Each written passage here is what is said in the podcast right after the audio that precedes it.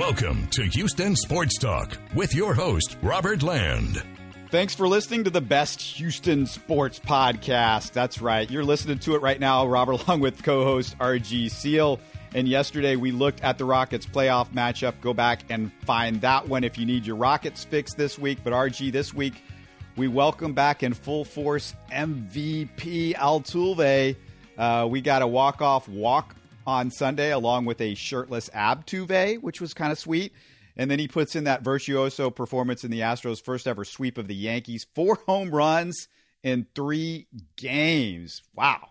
Yeah, I mean, everybody was uh, after the first road trip of the season for the Astros. They were wondering, hey, what's going on here? Two and five. You know, they they just you know they won the first game with Justin Verlander in Tampa Bay, then uh, lost three in a row, and then lost two out of three in in Arlington against the Rangers. So come back and they do something that for the first time they haven't done since closing out the season in 2004. That was sweep a series, a homestand at Minute Maid Park. So yes, uh, it's good to see the Astros are starting to play better baseball. They are uh, now eight and five after uh, going six and zero. Oh. And yes, they beat the Yankees, which no matter what, I mean, this is a Yankees team that's going to be competing for an AL pennant along with the Astros. So I know they're banged up right now.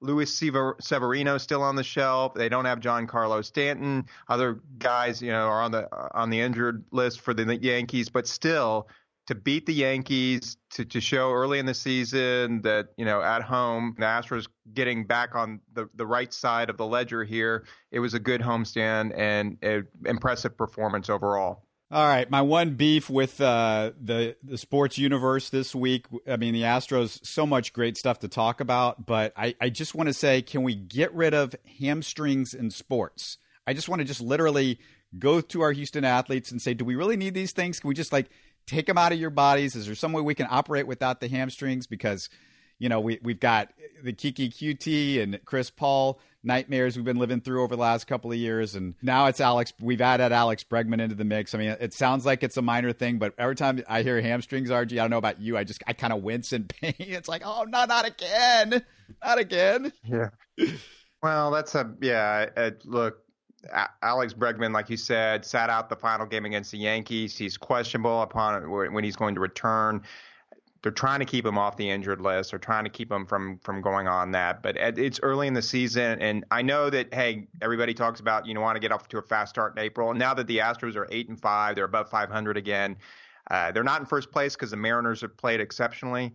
But you know you don't want to rush Alex Bregman back, have him possibly aggravate or hurt the the hamstring even more, and then he's not able to play for several weeks, you know, at a time. So better to kind of rest him right now, let that thing get completely healed. It is April after all. It's not September or October. Better to let him get fully healed. I know it's a hamstring, but hey, that's what it is.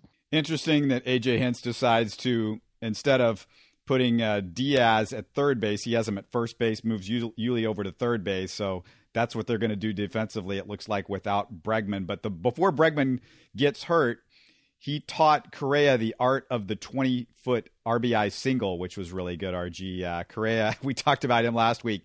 316, 960 OPS. It's early, but still seeing great stuff. And, and Correa, again, I think I talked about this last week, but I will reiterate it, punctuate it.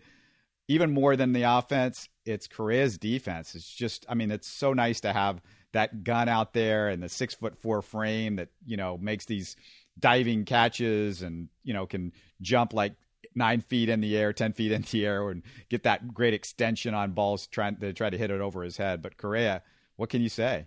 And you look at it like with the Astros uh, infield. I mean, when you have uh, Jose Altuve at second base, you have Car- Carlos Correa at, at, shortstop, and Alex Bregman at third base. I mean, you have that air solid, tight defense that you want. Like you said, Carlos Correa, Correa makes highlight reel amazing plays. He seems last year, of course, he got injured, it had the back problems, and so that hampered him not only maybe a little bit defensively with his range, but we know they affected his mechanics at the plate. So it's great to see him start off this year.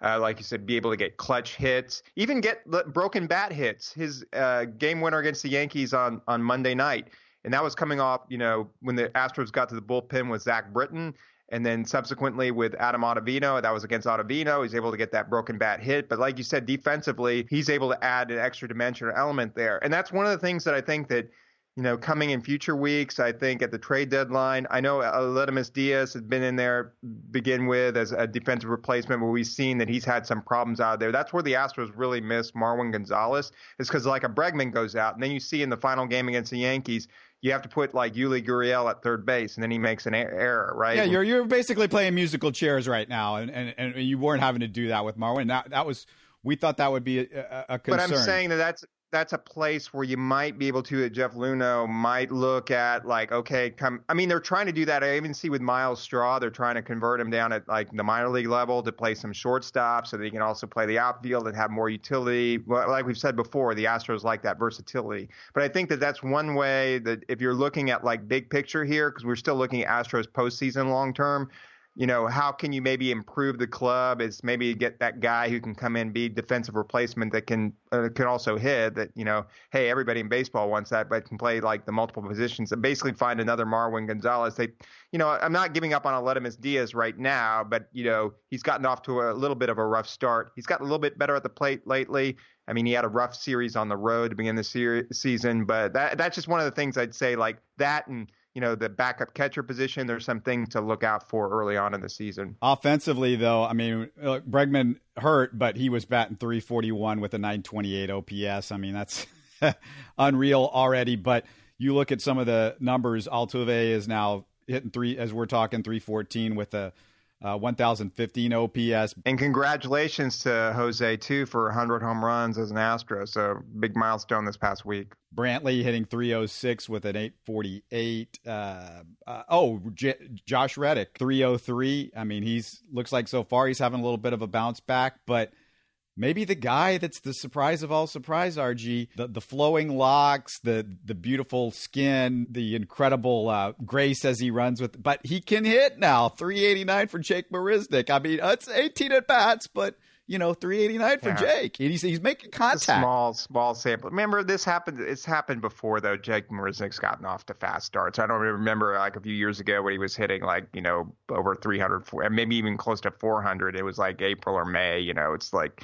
look, I'm glad that he is. I mean, he's he's a Gold Glove caliber defender. He's a guy that can come in. He can, you know, he can offer you some speed on the base pass. He, you know, if he can hit, he can offer you power at the plate. So I mean, he's a good reserve outfielder. Let's not get carried away. I think the the thing that we're that we need to look at here though is with uh, what you mentioned with Reddick.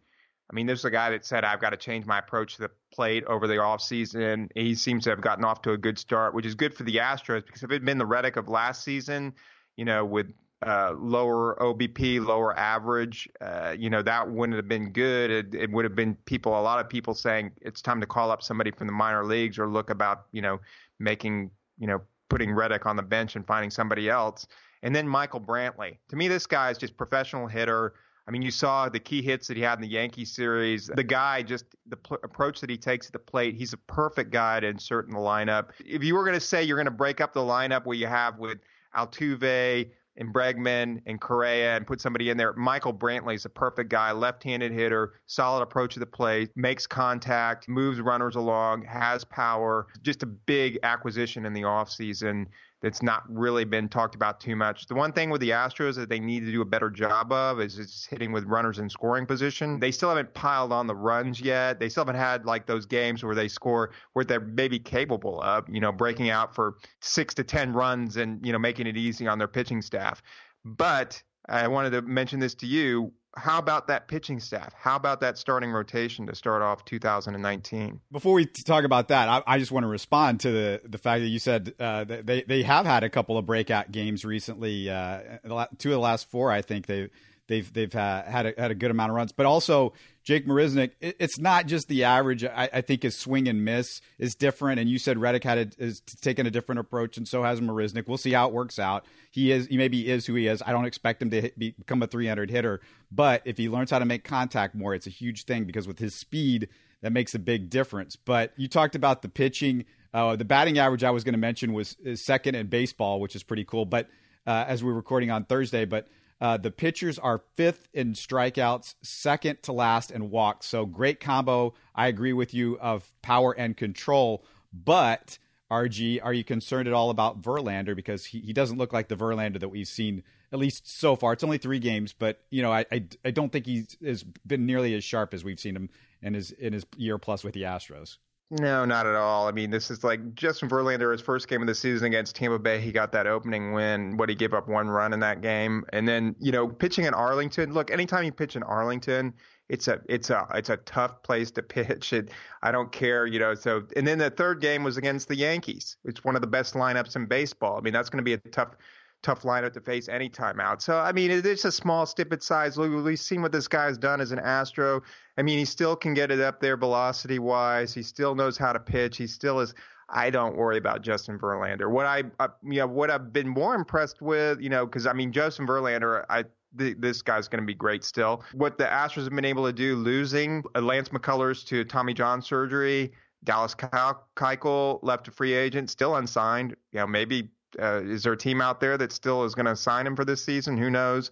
And then, uh, of course, Charlie Morton leaving for Tampa Bay. And Charlie Morton's already pitching well for Tampa Bay and, and beat the Astros. So they had three holes in the rotation that they had to fill. One of them went to Collin McHugh back in the rotation. Oh, he, you know, McHugh's been fantastic. I mean, yeah. Wade Miley's been solid. Brad Peacock, uh, he had one good game, he had one bad game, and now he's out of the rotation. No, he's not out of the rotation. It's because there are a lot of off days coming up. He's pitching out of the. That's bullpen. what I mean. That's what I mean, though. Yeah, he's he's out of the rotation as, as in they moved him to the bullpen because of the off days. But to me, it's still too early there. I, I do want to go back to a concern though. Uh, that's Josh James. Uh, he's not hitting 100 on the gun this year, which is, I mean, that's why you were all excited about him three home runs in eight innings pitched. The velocity, though, RG, that is is a real red flag for him, and I don't know what's going on with that. I don't know if it's because he hasn't recovered from that injury. Well, look at all around baseball. There are a lot of bullpen problems around baseball, especially early on here in the season. And the Astros have been one of the better bullpens, to be honest with you, because if look Pressly and Osuna, once you get to that part of the the game, oh, I mean they've been lights out. So I mean we should be, I mean the Astros should be pretty fortunate. Will Harris has pitched well. Even Hector Rondon last year left off the playoff roster, and here you know he started off you know, reasonably well out of the pen. Chris Devenski, you know, another one who's been so. I mean, the Astros. Yes, uh, I do agree with you about Josh James. It might be uh, tied to that injury because he did, you know, he did get injured in the spring. He's he doesn't have the same velocity. That is something to watch, but.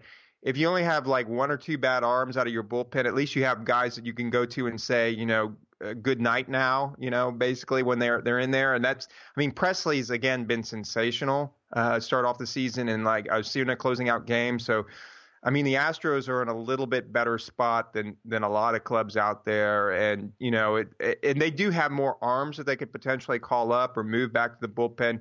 For instance, if Forrest Whitley ever comes up, and takes a spot in the rotation, well, then that means maybe Brad Peacock goes back to the bullpen because, like you said, one great start, one so-so start, but he can pitch out of the pen, and we know Brad Peacock's been a weapon out of the pen in the past. But I think the important thing is with starting pitching because a lot of a lot of these teams have all gone to like, well, we'll pitch, you know, four or five guys in relief, and we'll get, you know, doesn't matter how many innings we get of our starters. But over the course of a season, and the teams that generally do well in the postseason get good starting pitching. In the postseason now, it's become a totally different thing where, okay, you know, we got to win for that game. So we'll, you know, if we have to yank a starter after three or four innings, I'm just talking about for a 162 marathon game season, you still want pitchers that can go six to seven innings because if you're only getting four to five innings and using four or five relievers, not only does that kind of tax the arms in your bullpen as the season grinds on, but then also you're kind of making pitchers susceptible when you've got four or five pitchers in a game, you know, that, you know, one of them might have a bad outing like a Josh James, and then all of a sudden, you know,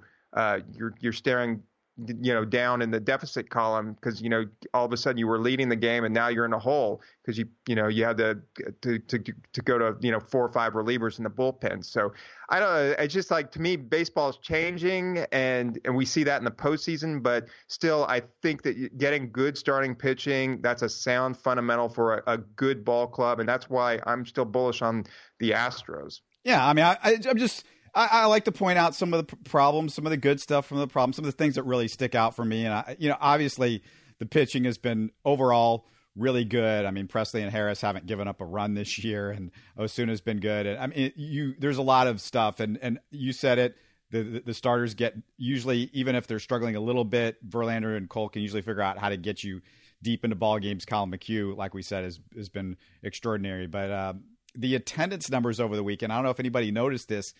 So the A's over the over the weekend anyway, 43, 34 and 34, which is what you, what you would expect.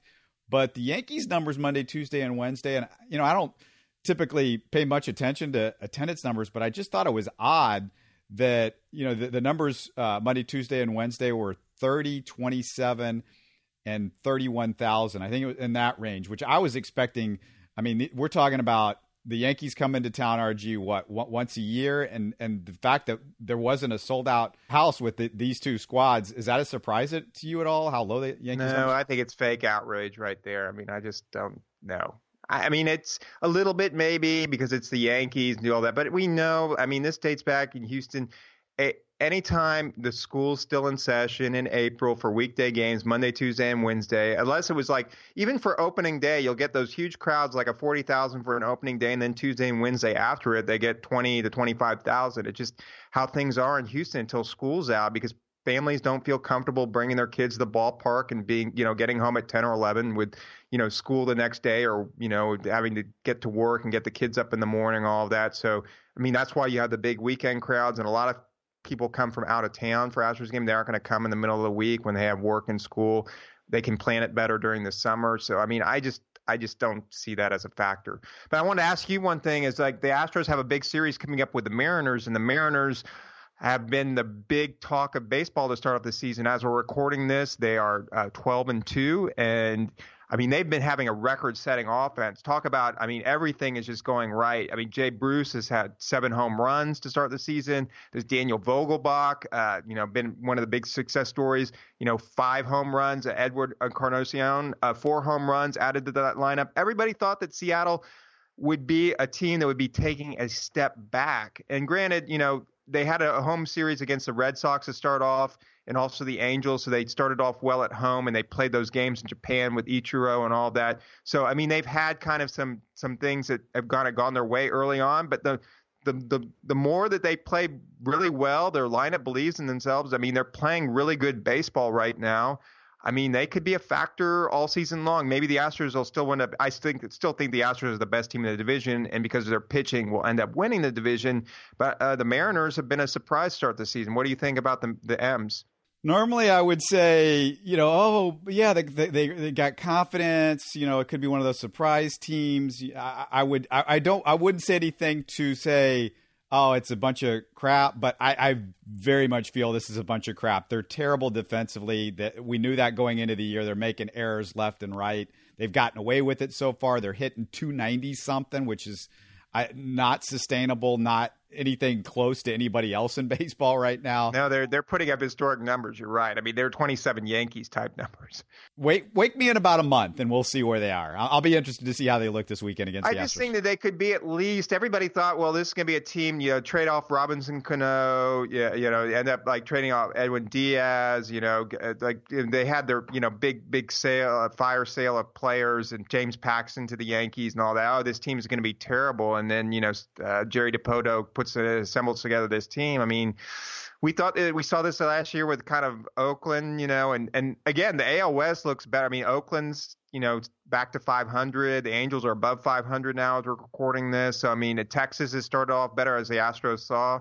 I mean, yeah, I think that things will kind of even out. A lot of teams are playing above expectations, and there are some bad teams in the American League, so you can kind of pad your your stats or your wins against those teams. But it's a little bit more, it, at least a little bit to start off the season, a little bit more interesting with this division. And, and the M's, I mean, if you kind of have this kind of you know, you keep winning. We've seen this with teams before, you know, for whatever reason, you know, you get a good feeling in the clubhouse and you start winning and all of a sudden you can have one of those special seasons, you know, even if you don't have the talent. I mean, that's just the thing about baseball. I mean, you know, you get a good clubhouse chemistry together and you have, they do have some talent in that lineup. They have some hitters, but like you said, vulnerable defensively and, and the pitching, let's see if that can hold up.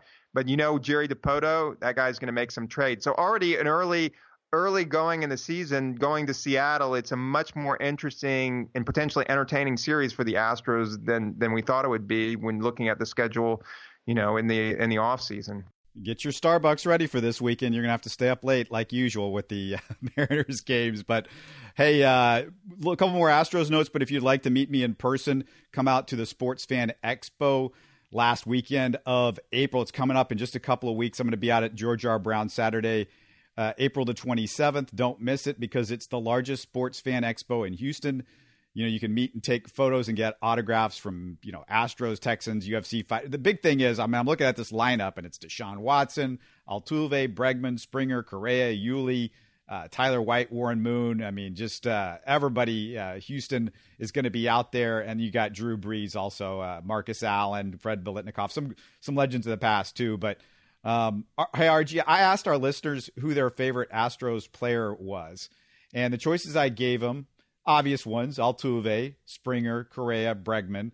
Uh, Twitter only gives you a certain amount of room, and I didn't have enough room to put Verlander into the poll. I had four. Um, maybe there's some Verlander people out there. I told people you could write in your own candidate, but uh, just out of curiosity, um, who do you think would have won a poll like that? I mean, between those four guys before the big, you know, kind of the Mount Rushmore of Astros right now. Probably Jose Altuve. Interestingly enough, it was uh, Alex Bregman, the people's champion. Uh, Alex Bregman won. Well, you are asking it on Twitter though, and he rules social media. So. Right. Exactly. Well, that helps too. But yeah, Bregman. It was close. Forty-one percent Bregman, thirty-one percent Altuve. Springer got twenty-one percent. Correa, uh, not a fan favorite as much as the other guys, only got seven percent. And it was about hundred people that voted. And you know, Springer's my guy. I mean, and, and boy, RG.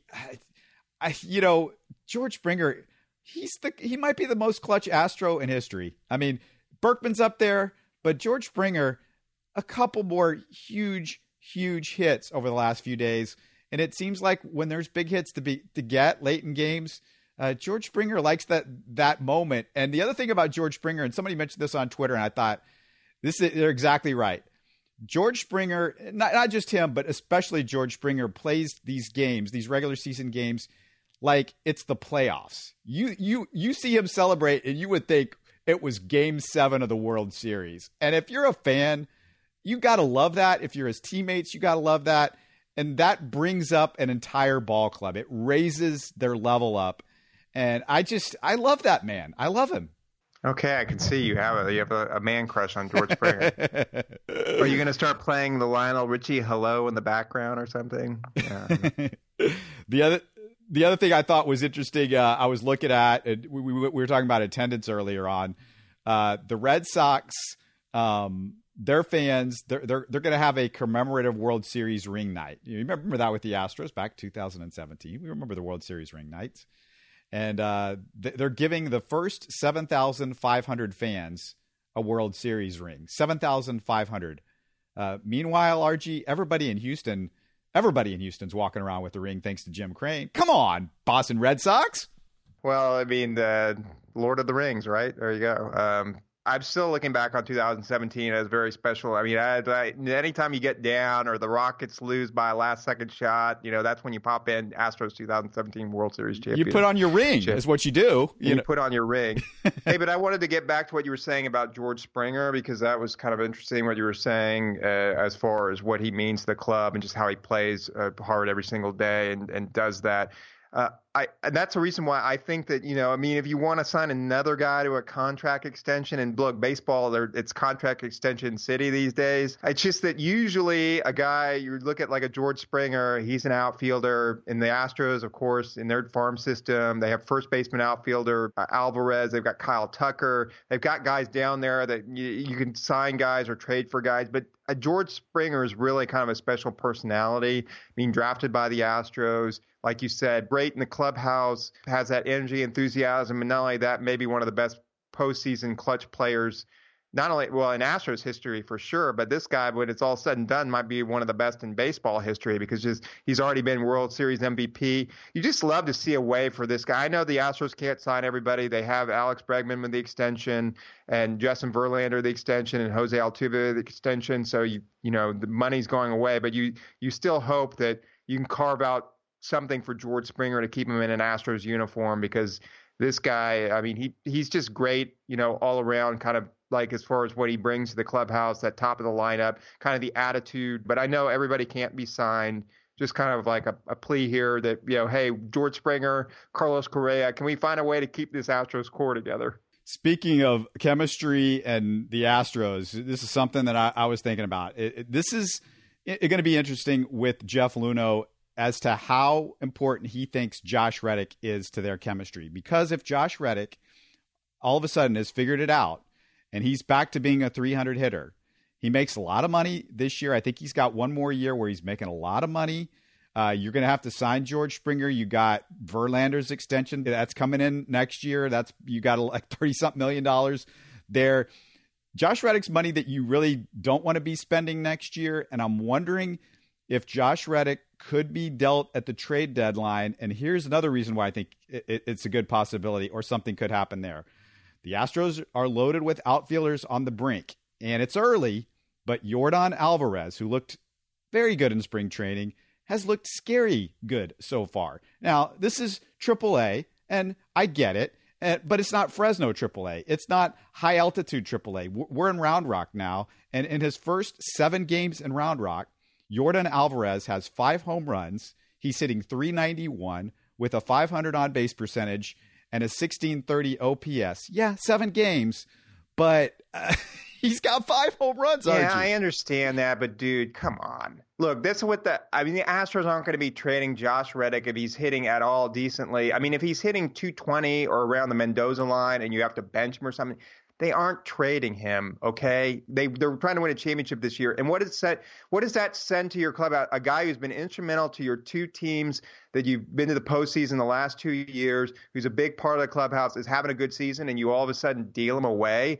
just so you can make room for some AAA player. I don't care how good a prospect is. It sends a wrong message to the guys in the clubhouse for one. And B, I mean, you think about that after the season. Uh, after the season, it's fair game, but not during a season. You're not trading. I mean, that's the type of stuff that Oakland did when they traded away Cespedes. They were doing it for salary dump reasons, and you know, they they were still in contention. But generally, teams that are in contention don't trade their veteran players because it also alienates the clubhouse. It says, "Are you trying to win this year? We want all the bullets. We want all the hands on deck." So they'll call up Yordan Alvarez if there's an injury, and that guy can get in the lineup that way. And I, I agree with you. The guy's been able to hit at every level. He could be a potential future star for the Astros. Kyle Tucker's another guy that can be up there. But uh, to me, the only way that they're going to get in there is if maybe through you know another possibility is you know DH because we haven't seen too much out of like Tyler White to begin the season. So if they decide to go in that route and you know bring up and say, hey, you know, either play first base and then Yuli can DH or whatever they want to do. Right, right. I, I, agree with you. You know, Tyler White's definitely a possibility for sure. I'm, I'm going to agree with you there. But but uh, this is the reason I bring that up. The reason I bring just the, the idea up and and I your perspective, I'm sure, is a lot of Astros fans' perspective. I'm sure it's a lot of it's the perspective of a lot of of uh, fans of Josh Reddick and of the team and everything like that. It's not, and, it's not only just fans; it's baseball people. Well, you but here, let me just t- let me talk about baseball people. Let me talk about front office and that sort of thing. You could talk about trading him once the offseason starts, but it, at that point, I think it's going to be extremely hard to dump that to dump his contract, even if he had a good year for one year to somebody. Why for a one year deal at 13 million? If you're dumping him in the off, if you get him in the off season, that might be something somebody says instead of like I got to go out and sign an outfielder or a multi-year contract because these guys don't. I can get Josh Reddick, who's a, a, very productive outfielder, batted around 300 this past season. I know he's that, but just for one season, I get out in my ball club. That's much better than having to go sign a multi-year deal for outfielders that want 60 to 80 million. You know, who are maybe around Josh Reddick's skill level. I just think that's very unrealistic unless he totally falls off the table, which makes him not trade bait anyway. They aren't going to be trading a guy that's playing well, hitting oh, close to 300, gives them good defense, is good in the clubhouse, is a veteran player, gets along well with his teammates. You're not going to ship him off at the trading deadline. Just aren't. Because players look at that as like, this guy's having a great season. He can help us right now. Why are you trading him away at the trade deadline? To make room for a guy that might be a great minor leaguer, but he's never proven a thing at the big leagues. It'd be it, would be like trading away somebody on an NBA roster that's you know a good wing player that's giving you all this stuff because you a guy at the G League's playing well, and you want to insert the G League guy in there instead of the guy who's the proven vet that's playing well again. You know, I mean that that's what it is to me. Yeah, so anyway, I, I, my, I, know, I know, I know, I get, I under, I exactly understand what you're saying. Everything that you say makes total sense. I think everybody out there knows that everything that you say makes total sense, but I, I, I think it's extremely hard for people to, for teams to. I don't think they like taking on anybody that's making that kind of money with somebody of Josh Reddick's age in the offseason you, when their guard is down in, in, the on the trade deadline and they're like we think we could we're one player away and look at this guy and whatever that's why I, I think it's going to be much easier to get rid of him like two months from now than what they're going to have to try to do in the offseason and maybe you're going to have to give away something as a bonus to get rid of him in the offseason because I think it's it's that difficult. I mean, we've looked at the money and what's happened in the offseason and what how GMs look at this and it, it's a totally different market and I think it, you get a better chance to do that at the deadline and I, I get what he means in the clubhouse um, as far as on the field goes, you can go, yeah, he's he, he's hitting 300, but Josh Reddick, even if he's hitting 300 with two months to go, we've seen Josh Reddick in the postseason. We've seen Josh Reddick over the course of the last several years. Josh Reddick likely is not going to be a 300 hitter. Likely, uh, if you look at Josh Reddick's career average, it's it's around 260. Forget the you know the clubhouse stuff. Look at that. Look at that, and remember that he's your seven or eight hitter. This isn't the NBA where you got 12 guys and he's a critical rotation guy. This is a, a, a, roster that's loaded with guys one through six in the and and Josh Reddick right now is, is, your seventh hitter. You can afford to gamble on somebody else. The Astros have guys, you know, up and down the organization that they could gamble on that might be able to get them similar numbers to what Josh Reddick does. I completely disagree with you though, because I think the only way if he's hitting 300, they're not trading him. If he's hitting close to 300, having a good season.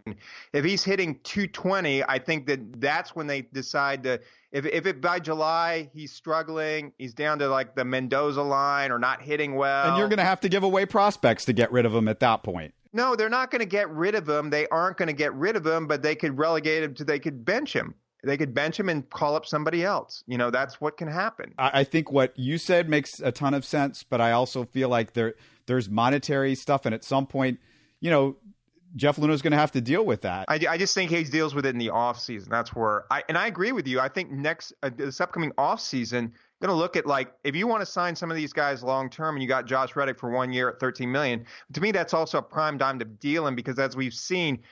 You know, it's just like one year contracts in any sport. It's much easier for a team to stomach and say, "Oh, I'll go out and take I mean, look at the Cincinnati Reds. They took on like Yasiel Puig's one year contract, and I think Alex Wood one year. You know, all these guys that they they went out and traded for that have one year contracts that they can say, well, if it doesn't work out, they can you know leave after this season. So one year deals, at least, it's not all that money tied to it. So I think you can have a little bit more flexibility there. But for the Astros, it'll be good because they can a call up some of their young players for minimum or offer extension to players that are already on the team, kind of you know, so I mean, it, it can work out for, and we still don't know what's going to happen with Gerrit Cole. I mean, uh, the, the Yankees being back in town this past week, I, I looked at you know, Gerrit Cole was drafted by the Yankees in 2008. He elected to go to UCLA. Oh, don't throw the wet, don't throw the Yankees wet blanket already. Come on. Well, no, I'm just saying that I can already see that that's why with the, you know, with Gerrit Cole not signing the extension, that's why I was so happy to get Justin Verlander signed because just think if the Astros are going to the offseason with, you know, Justin Verlander and Gerrit Cole both free agents. I think Gerrit Cole being a Scott Boras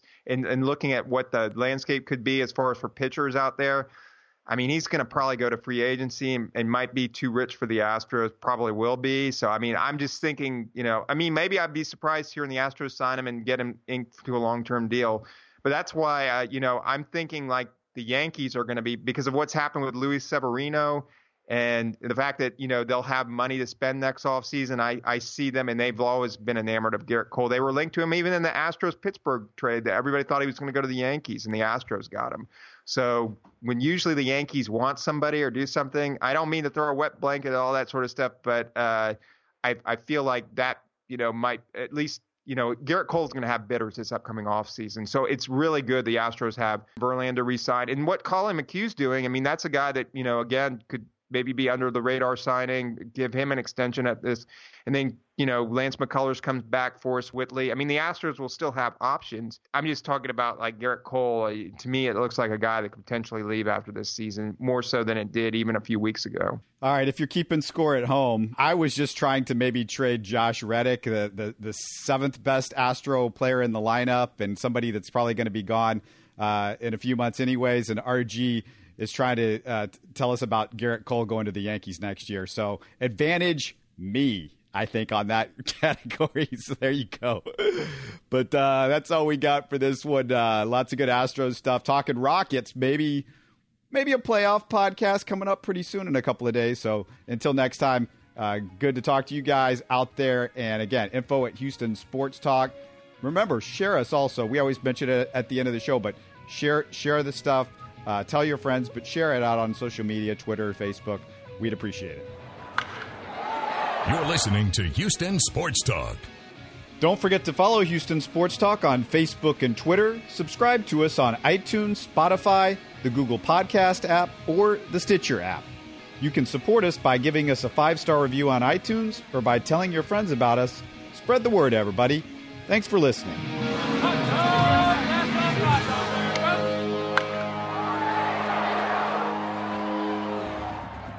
Hey there, listener. Are you a fan of Houston Cougar Athletics? Well, Sam and I have got the perfect podcast for you. It's the Scott and Holman Podcast. Yeah, we're talking all things Houston Cougars, in season, off season, recruiting, on field results. If it's Houston Cougars, we're talking about it. So search Scott and Holman Podcast wherever you get your podcasts.